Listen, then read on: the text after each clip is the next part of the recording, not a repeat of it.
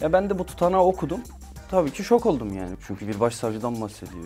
Sağ koltukta oturdum, sol koltukta silah vardı. Cık. Ya dedim burada silah var dedim falan. Ver onu bana dedi. Hakkında yani e, 40'a yakın bir dava var.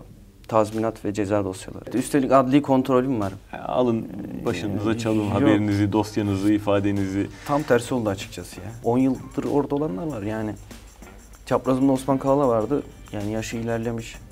Ee, kaç yıldır orada yani. Size ihanet ediyor gibi hissettim kendimi dedim. Mübariz Mansimov e, Türkiye'de çok hızlı yükselmiş ve yükseldiği hızla da düşüşe geçmiş bir isim değil. Pilosunda e, 300'e yakın tanker olduğu söyleniyor. Ya orada düşmanımın düşmanı dostumdur e, meselesi var aslında. Sedat Peker'in de düşmanı o zamanlar Mehmet Ağar. Mansimov'un da düşmanı Mehmet Ağar. Mehmet Ağar o zamanlar e, aslında e, kimse tarafından sevilmeyen zamanlardı o zamanlar. Tabii şimdi de çok seven yok ama gidiyorlar Fethullah Gülen yanına tabii içmişler biraz da. Sahura davetliler. Aynen gidiyorlar işte Ramazan vesilesiyle işte.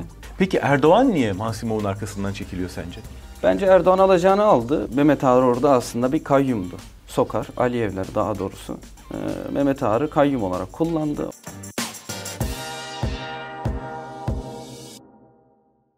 Merhaba. Bugünkü konuğum Furkan Karabay. Furkan yaptığı bir haber nedeniyle tutuklandı. Neyse ki çok fazla uzun sürmeden tutukluluğu tahliye edildi. Hem tutuklanmasına neden olan haber ve tutuklanma süreciyle ilgili ve de yazdığı ve bugünlerde piyasaya çıkmış olan bir kitapla ilgili kendisini konuk ediyorum. Kitabın adı Gurban. Ee, Mübariz Mansimov'un yükselişini ve düşüşünü anlattığı kitap. Hoş geldin Furkan. Hoş bulduk abi. Teşekkür Geçmiş olsun öncelikle. Teşekkür ederim. Ne kadar kaldın cezaevinde? Ee, 10 gün sanırım. Ee, Kısa bir süreydi ya. Biraz tatil yapmış olduk. Böyle tatil olmaz olsun gerçi. Ee, Furkan kaç yaşındasın? Ee, ben 1996 doğumluyum. Ee, 27, 27, 27 yaşındasın yani. 15 Mayıs Bu 1996 yaşında e, bir cezaevi tecrübesi de yaşamış oldun. Evet. Ee, bir tutuklanmana sebep olan haberle ilgili başlayalım Hı hı, istiyorum. Ee, neydi haber? Ee, yaptığım haber e, İstanbul 10. Ağır Ceza Mahkemesi'nde e, gerçekleşen bir duruşma tutanağını konu alıyordu. Ee, burada Sarallar grubunun e, üyelerinden Barış Saral'ın ifadeleri e, konu edildi haberde. Hı hı. E, Barış Saral e, İstanbul Cumhuriyet Başsavcısının e, içinde olduğu bir e, rüşvet ağından bahsediyor. Hı hı. Bunu iddia ediyor. Hı hı. Ee, Barış Saral'ın ifadeleri de tutanağa geçiyor. Ee, ben de zaten Barış Saral'ın videosuna denk gelmiştim sosyal medyada. Ee, bu duruşma sırasında avukatlar sanırım video çekmiş. Bu video sonra sosyal medyada paylaşıldı. Ee, Barış Saral'ın işte bu rüşvet iddialarını anlattığı savunması. Ve Ama bu- sen onu görünce bu tutanakta ne Evet. var acaba döndün? Mahkemenin tutanaklarını. Aynen. Saral orada kendisini yargılayan, serbest bırakmayan e, mahkeme heyetini suçluyor. Aynen. Mahkeme heyetini suçluyor ve diyor ki e, benim yargılandığım e, dosyada da bulunan Sedat Şahin'i bir şekilde tahliye ettiniz diyor. Mahkeme heyeti aniden değiştirerek tahliye ettiniz diyor. E, ve ben hala bu dosyada yargılanıyorum diyor. Sedat Şahin'in tahliyesi sırasında ise diyor e, bu adliyenin Adalet Komisyonu Başkanı ve Başsavcısı rüşvet aldı diyor. Bunlar da tutanağa geçiyor. Hı hı. Ya ben de bu tutanağı okudum. Tabii ki şok oldum yani. Bir haber heyecanı var tabii. Hı hı. Çünkü bir başsavcıdan bahsediyor. Adalet Komisyonu Başkanı'ndan bahsediyor. Adliyenin en tepesindeki iki isim bu isim. Adalet Komisyonu Başkanı mahkeme heyetini değiştirir, hakimleri atar. Başsavcı zaten e, oradaki savcıların amiridir. E, ondan habersiz hiçbir şey yapılmaz. Ve bir e, mafya e, suç örgütünün e, üyelerinden biri böyle bir iddiada bulunuyor. Hı hı. E baktığınız zaman e, iddia konusu dosyaya Sedat Şahin'in tahliyesine bakıyorsunuz. E, Sedat Şahin e, avukatları ilk başta bir tahliye talebinde bulunuyor. Tahliye kabul edilmiyor. Ondan sonra mahkeme heyeti değiştiriliyor bir anda. Sonra e, Sedat Şahin avukatları bir kez daha tahliye talebinde bulunuyor. Bu mahkeme başkanı da tahliyeyi nedense hemen kabul ediyor. Sonra Sedat Şahin tahliye oluyor. Mahkeme başkanı Yargıtay'a atanıyor. Mahkeme heyetini değiştiren e, Adalet Komisyonu Başkanı da Yargıtay'a atanıyor. Ve aradan zaman geçiyor. Barış Saral bunları anlatıyor. e ben gazeteciyim tabii parçaları birleştirmek zorundayım. İstanbul Anadolu Cumhuriyet Başsavcısı biliyorsunuz yakın zamanda e, HSK'ya bir dilekçe gönderdi. Benim adliyemde rüşvet var. Hakim savcılar rüşvetli iş yapıyor diye. Ve bu tabii büyük yankı uyandırdı. O dönem çok konuşuldu. Ee, oradaki hakimlerden biri açığa alındı. Ama oradan bahsedilen bir kişi hala İstanbul e, İstanbul Adliyesi'nde Adalet Komisyonu Başkanı olarak görev yapıyor. Ve bu HSK mektubuyla e, habere giriş yapıp e, Barış Saral'ın e, tutanağa geçen sözlerini anlatıp Sedat Şahin tahliyesini de kısa bir şekilde anlatıp haberi sundum. Evime gittim, yattım, uyudum. Sonra sabah yine işe geldim. E, saat sanırım 12 gibi e, telefonum çaldı. E, Beyoğlu Emniyet'ten arıyoruz dediler. Tamam dedim. E, dediler ki tebligat var. Tebligat deyince ben de arkadaşlar dedim benim hani tebligat almam lazım. Beyoğlu Emniyet'e gidiyorum. Neyse e, çıktım ofisten. Birkaç adım attım. E, hemen işte bir e, üç kişi çevirdi beni işte. Te- aslında bir tebligat yoktu. Seni Aynen. ofisten almamak için Aynen. dışarıda a, Sanki çevirmek öyle için yani yolunu çünkü bir- yemlediler mi yani seni? Ya öyle oldu herhalde. Yani onlar da işlerini yapıyor. Neyse çıktım. Ee, üç kişi çevirdi beni. Ee, kartını gösterdi vesaire. Ee, ondan sonra işte soruşturma olduğunu, hakkımda soruşturma olduğunu, gözaltı kararı olduğunu söyledi. Telefonuma el koyma kararı varmış. Avukatımı arayacaktım. Arayamadım. Arabaya bindik. Arabada da sağ koltuğa oturdum. Sol koltukta silah vardı. Cık. Ya dedim burada silah var dedim falan. Ee, ver onu bana dedi. Sen uzat bana dedi. Ya Aa. dedim ben alamam abi bunu dedim. Dokunamam ben silah. Ben orada bir korktum zaten. Neyse silah aldı oturduk. Sağlık kontrolüne gittik. Sağlık kontrolünü yaptıktan sonra vatan emniyete gittik. Öğrendin mi peki bu arada neyle suçlandığını ya da neden gözaltına Evet evet emniyete geldiğimde söylediler bana. Ee, böyle böyle işte bir soruşturma geçirmiyorsun işte haberinden dolayı vesaire. Ee, neyse nezaret süreci işte o akşam 8 gibi falan. Peki sonra adliyeye çıktın gönderildin. İşte e, bir gece e, nezarette kaldım o gün. Hı hı. E, sabah beni adliyeye sevk ettiler. Savcının karşısına çıktık işte e, avukatlarımla beraber. E, savcı açıkçası bir gazetecilik dersi vermeye çalışıyordu bana. Yani Şimdi seni burada asıl suçladıkları mevzu ya da görünürde e, suçladıkları mevzu haberde savcının adını yazmış olman. Ve Evet, bunun da hı hı. e, yasaya yasal bir dayanağı var. Terörle mücadele eden kamu görevlisini hedef göstermek. Aynen öyle. Yani şimdi e, savcı tabii ki orada bir e, sorularını sordu. İşte savcının şunu söylemesi benim garibime gitti.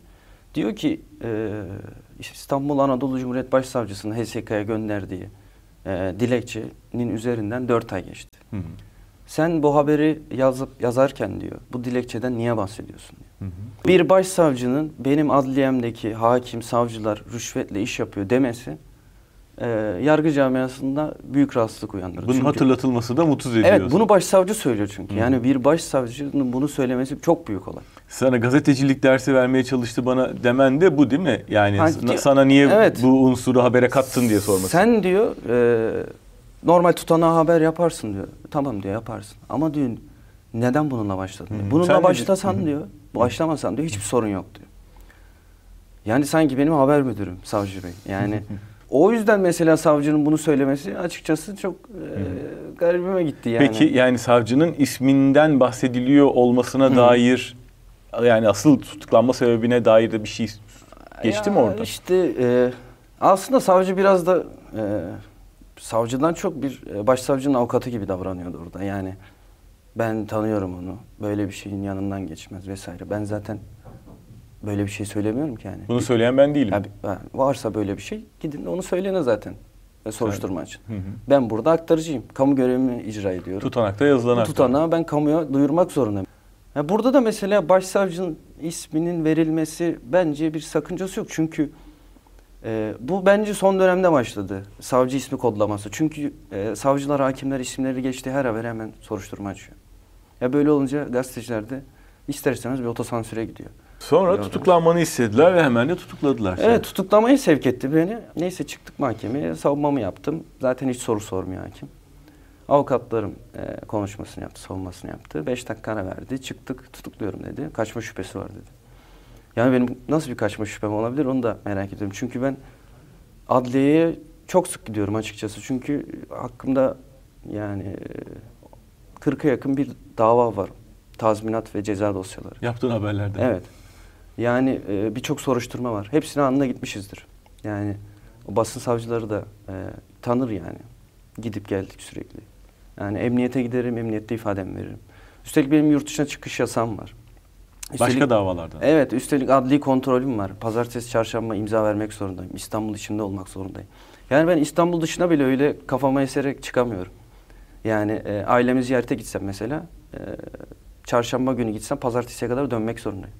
Çünkü pazartesi günü gidip karakola imza atmam gerekiyor. Başka bir şey de gösteriyor bir yandan. Yani senin bu kadar çok e, davanın olması, adli kontrolün olması ve bunların hepsinin yaptığın haberlerden kaynaklanıyor olması ve üstelik de senin tek olmaman. Evet. Yani tanıdığımız, tanımadığımız pek çok yazarın, muhabirin benzer davaları var. Evet. Aslında çok sistemli bir şekilde Evet. gazetecilere yönük e, dönük bir baskının nasıl Evet, evet. uygulandığını gösteriyor bize.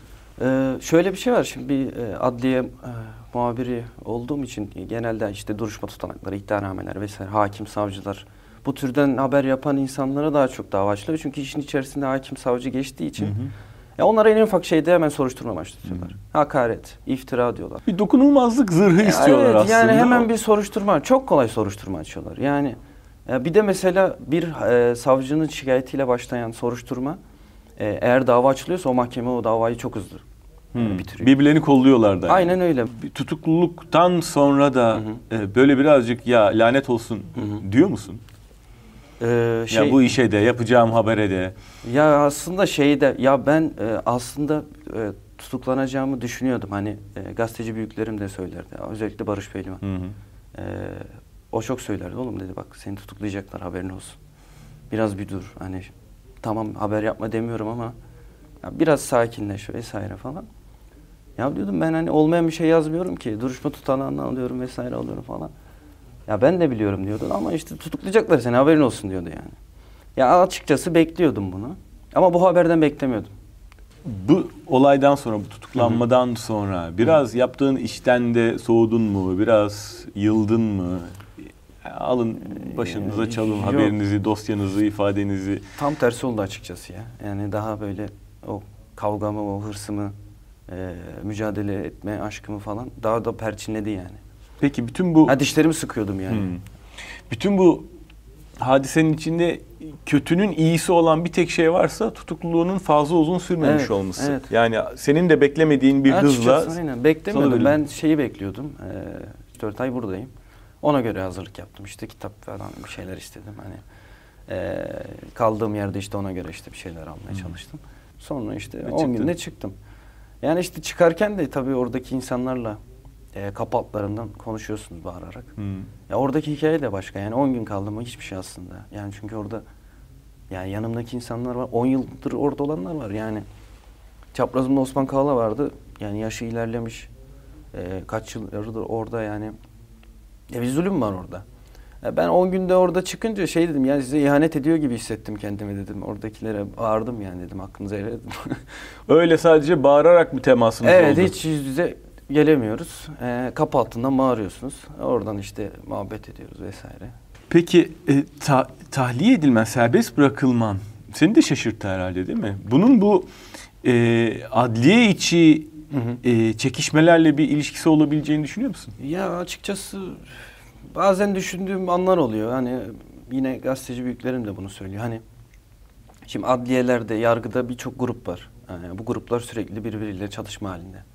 Ee, büyük bir sermaye dönüyor, büyük bir işte davalar dönüyor. Ee, bir güç mücadelesi var burada. Ne zaman duruşman? Daha duruşma tarihi verilmedi. Daha İddianame yazılacak. Hı hı. Bu şekilde insanları aslında biraz bir korkutalım. Bir peşin Ha, cezalandırma. bir, bir, bir yatsın biraz. Hmm. Bu işin peşine bıraksın falan diye. Furkan geçmiş olsun öncelikle. Evet, Umarım bu senin haber yapma hevesini, iştahını, eee, azmini köreltmez ve bugüne şu- kadar ha, yaptığın gibi evet. yaparsın. Şunu da söyleyeyim yani içimde dert olmasın yani. Ben 10 gün kaldım orada 10 yıldır kalanlar var. Yani e, insan her gün üzülmesi lazım, ağlaması lazım onlar için. Yani çünkü e, terörist denilerek hapse atılıyorlar. 10 yıldır e, orada kalıyorlar. Ya unutuluyorlar yani. Ya insanlar orada unutuluyor. Gidince gör- görünce daha da iyi anlıyorsunuz. Yani oradaki insanların sesi olmak lazım. Hani ben 10 gün kaldım ve bir gazeteci olarak kaldım. Daha e, Türkiye'nin çeşitli illerinde tutuklu olan gazeteciler var. Hani ben gündeme geldim. Herkese çok teşekkür ederim. Destek verenler oldu. Ama hala gazeteciler var hapiste. Var, çok sayıda Evet. var. Ve gazetecilik faaliyeti nedeniyle orada olmadıkları iddia Evet. ediliyor her Evet, birinin de üstelik. evet. Şimdi tam da bugünlerde çıktığının hemen ertesinde bir kitabın çıktı Evet, piyasaya. Bundan da bahsetmek Evet. istiyorum. Ee, Mübariz Mansimov Gurbanoğlu. Evet. Tam ismi bu. Sen de kitabın adını Gurban Evet. koydun buradan hareketle. Mübariz Mansimov e, Türkiye'de çok hızlı yükselmiş ve yükseldiği hızla da düşüşe geçmiş bir isim değil. E, çok çeşitli bağlantıları olduğunu biliyoruz. Kitabında da sen hem bu yükselişi hem de ani düşüşü Evet. anlatıyorsun. E, sağlam bir arşiv çalışması var. Mansimov'la yaptığın görüşme de var. Evet. E, izlenimlerin de var. E, şimdi bir yükselişten bahsedelim. Kaç yılında yükselmeye başlıyor? Ee, Mansimov Kızıl Ordu'dan ayrıldıktan sonra e, 1990'ların sonunda e, artık ticarete atılıyor. E, 1990'ların sonundan itibaren ise yani dünyanın en zengin insanı olma yolunda koşar adım ilerliyor. E, Forbes'un en zengin 500 aynen 500 insan insan, listesine giriyor. listesine giriyor. E, yani acayip bir sermayesi var. Hı hı. Yani.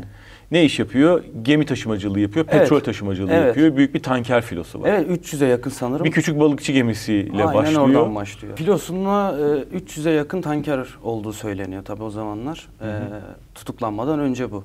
Hı hı. E, 2020 yılında tutuklanıyor. Hı hı. E, o süreç o sürece kadar sürekli yükseliyor. Hı hı. Ama 2016-2020 e, arasında ise bir kavga süreci başlıyor. O kavgaya Aha. gelmeden biraz nasıl yükseldiğini Aha.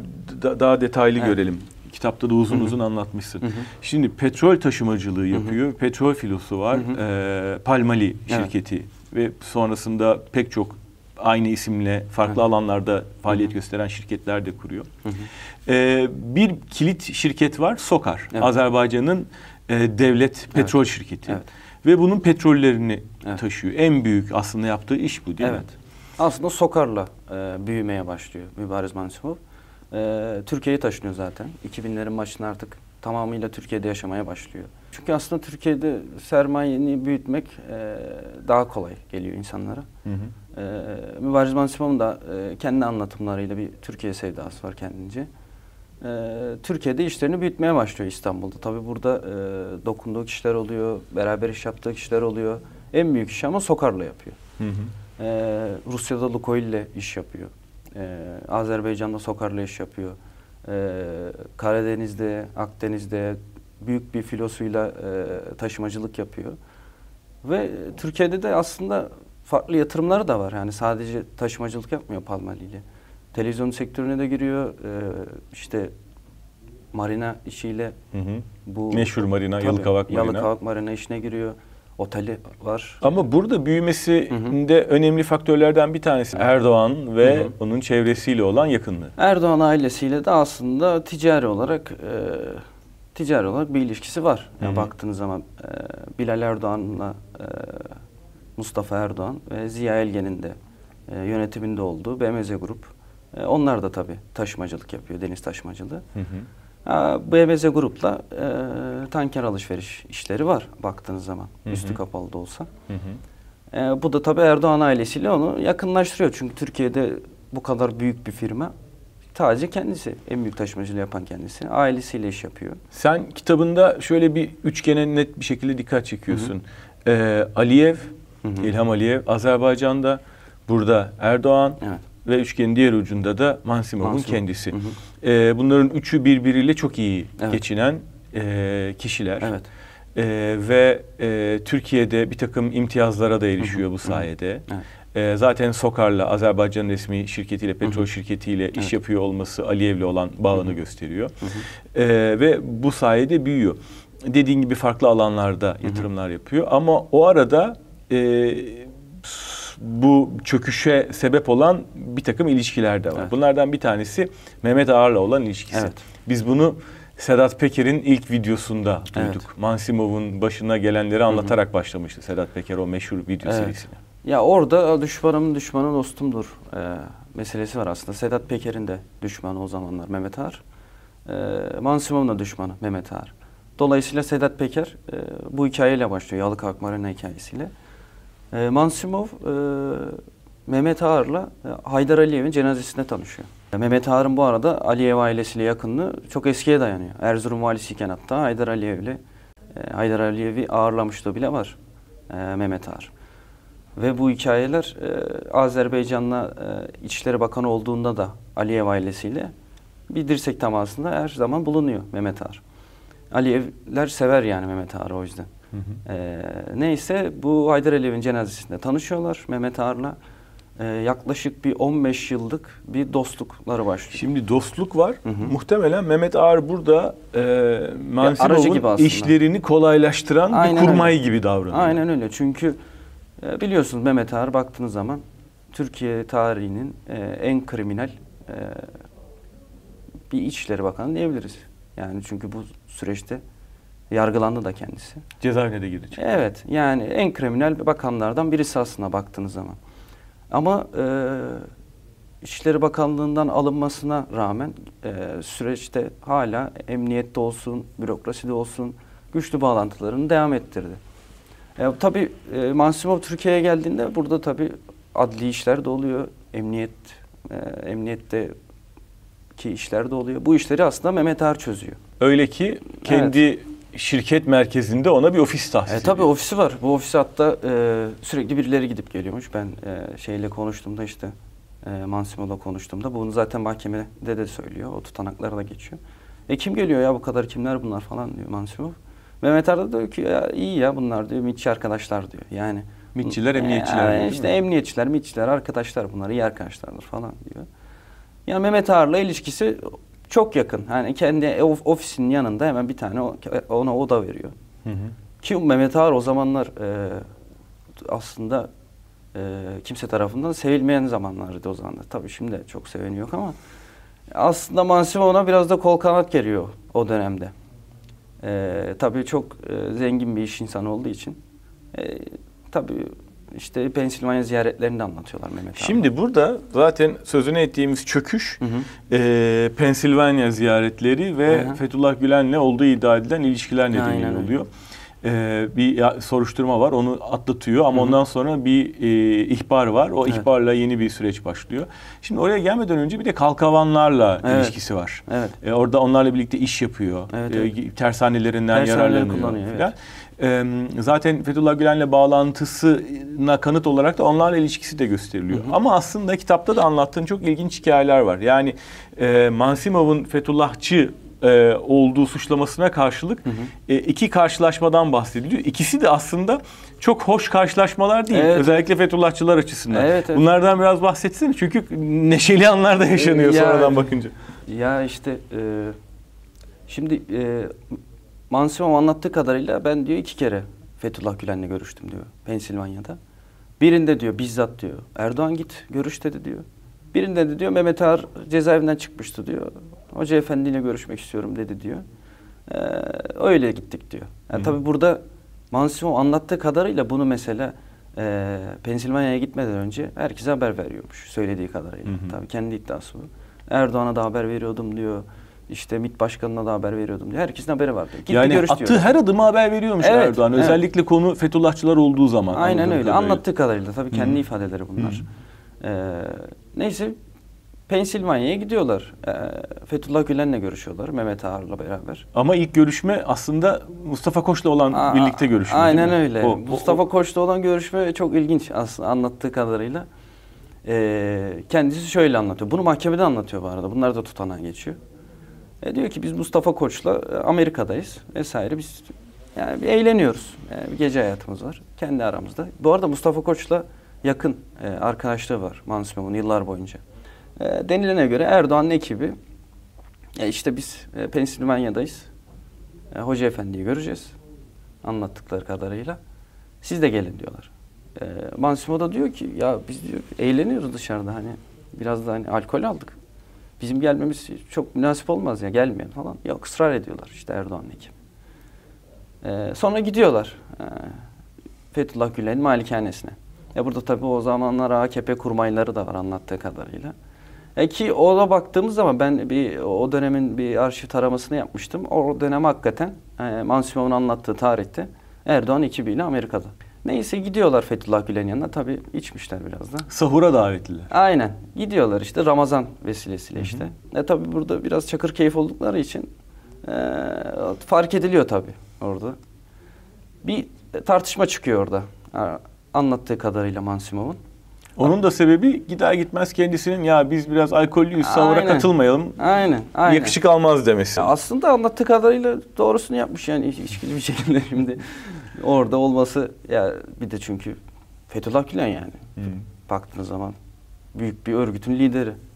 Ee, burada işte bir tartışma çıkıyor. Mustafa Kuştu diyor işte tam müzik ortammış dediğine göre, mansiyon dediğine göre. Orada bir gülüşüyorlar, ediyorlar. Sonra bir tartışma çıkıyor.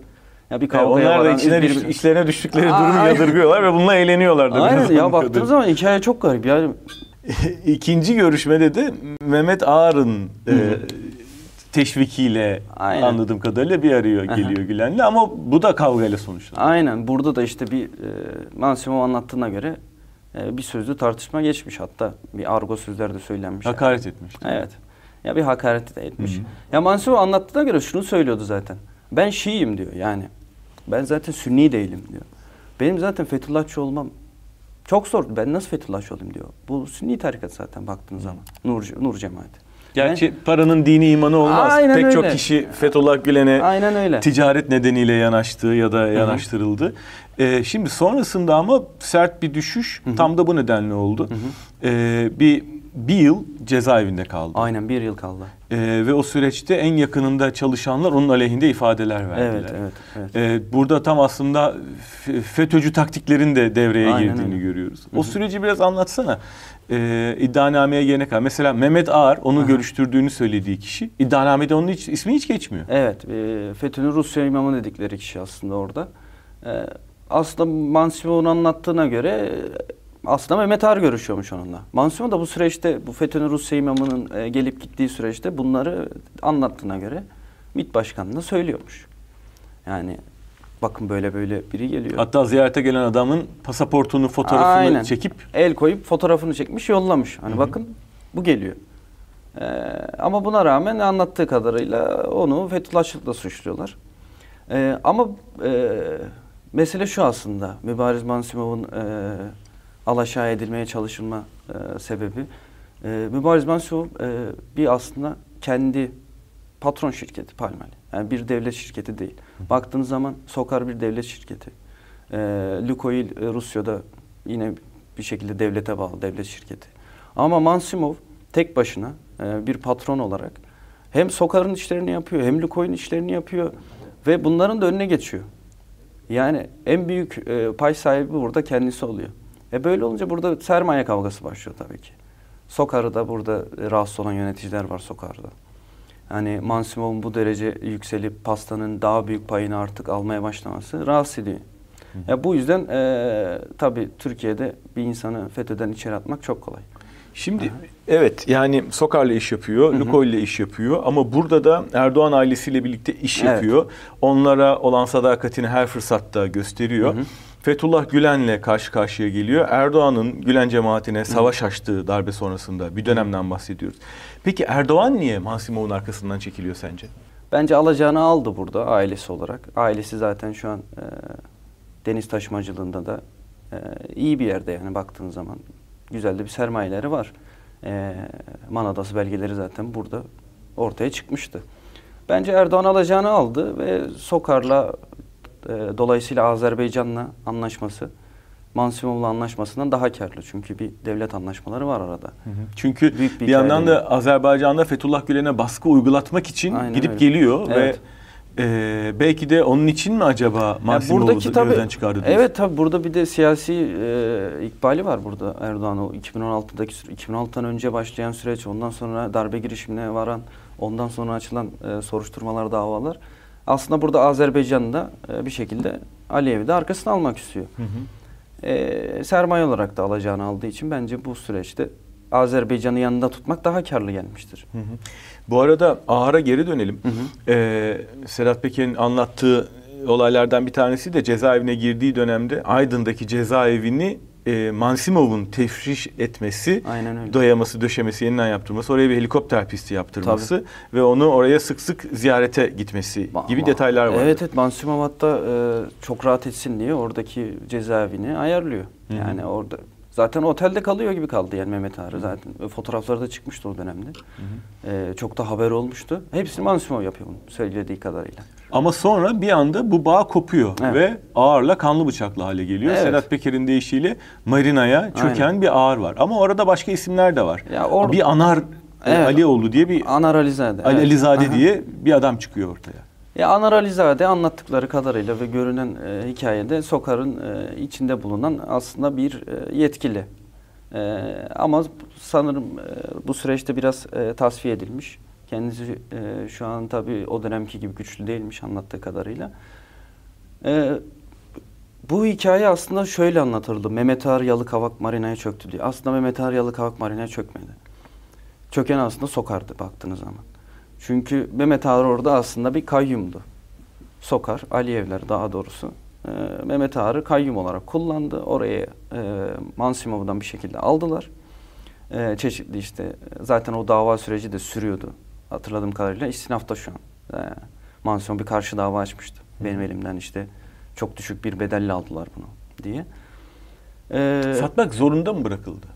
ya bence Mansimov da e, akıllı bir insan bence aptal bir insan değil. Orada neler döndüğünü bence görmüştür. Ama bence pek üzerinde durmadı bunun. Hı hı. E, çünkü ya anlattığı kadarıyla görünen hikayede kendi çalışanları dolandırıyor baktığınız zaman. Yönetim kurulu üyeleri dolandırıyor.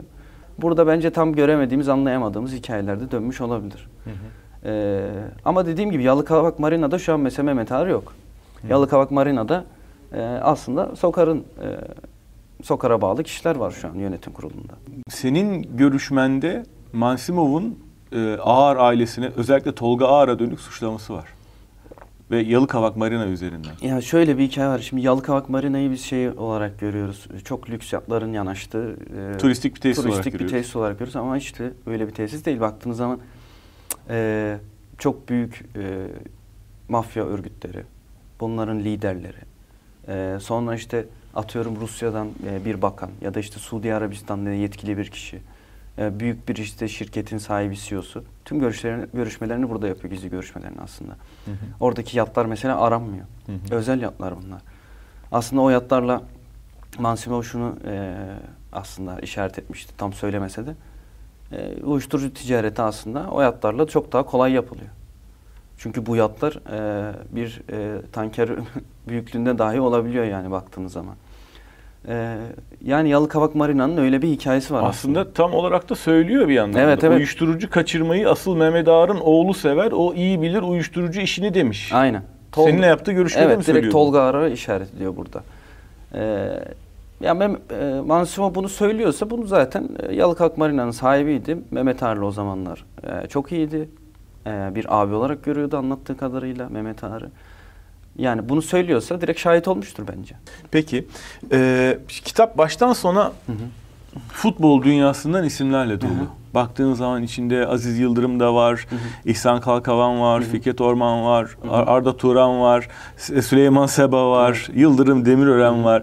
E, bu kadar e, futbol dünyasından ismin bu kadar çok aynı zamanda bir ucu karanlık olan Hı hı.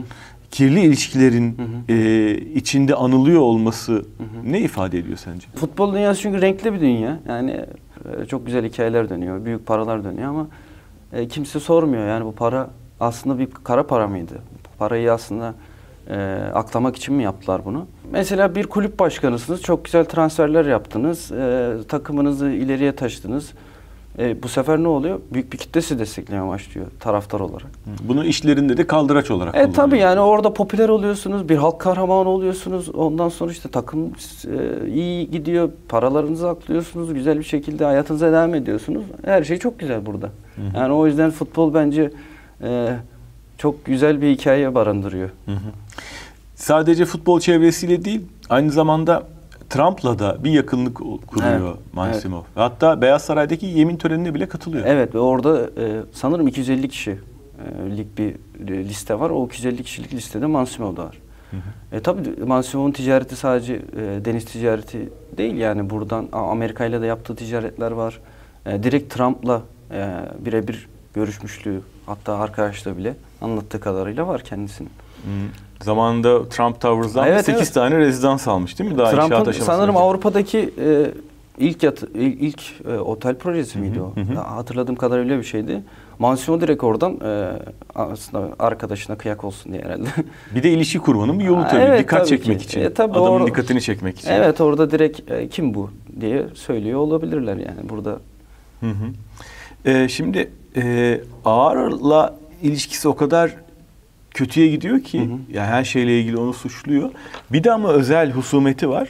Ee, Hı hı. Ağar'ın karısını tehdit ettiğini öne sürüyor. Kendi Evet, karısını. e, şu şöyle anlatıyor Mansimov. E, tabii Mehmet Ağar'la artık kavga ettikten sonra, artık araları açıldıktan sonra e, karısıyla bir tartışma geçiyor. Mehmet Ağar, Mansimov'un karısına diyor ki senin daha e, kocanın başına daha neler gelecek neler diyor. Mansimov da mahkemede bunu anlatıyor. Diyor ki ben orada olsaydım diyor çıkar çeker vururdum onu öldürürdüm diyor. Yani böyle de bir aslında nefreti var ona karşı Mansimov'un. Ve ilginçtir ki Mehmet Ağar daha başına neler gelecek dedikten bir süre sonra Mehmet e, Mansimov hakkında FETÖ soruşturması başlatılıyor. Sonra gözaltı kararı, sonra tutuklama, sonra bir yıllık cezaevi süreci başlıyor. Yargılanma sırasında Erdoğan'a bir mektup yazıyor. Evet. Ben seni abim gibi bildim Hı hı. dediği. Ama galiba bu mektup bir işe yaramıyor. Evet, Erdoğan'a çok büyük serzenişlerde bulunuyor. Yani ben seni abim gibi biliyordum. E, Her şeyden haberdardım.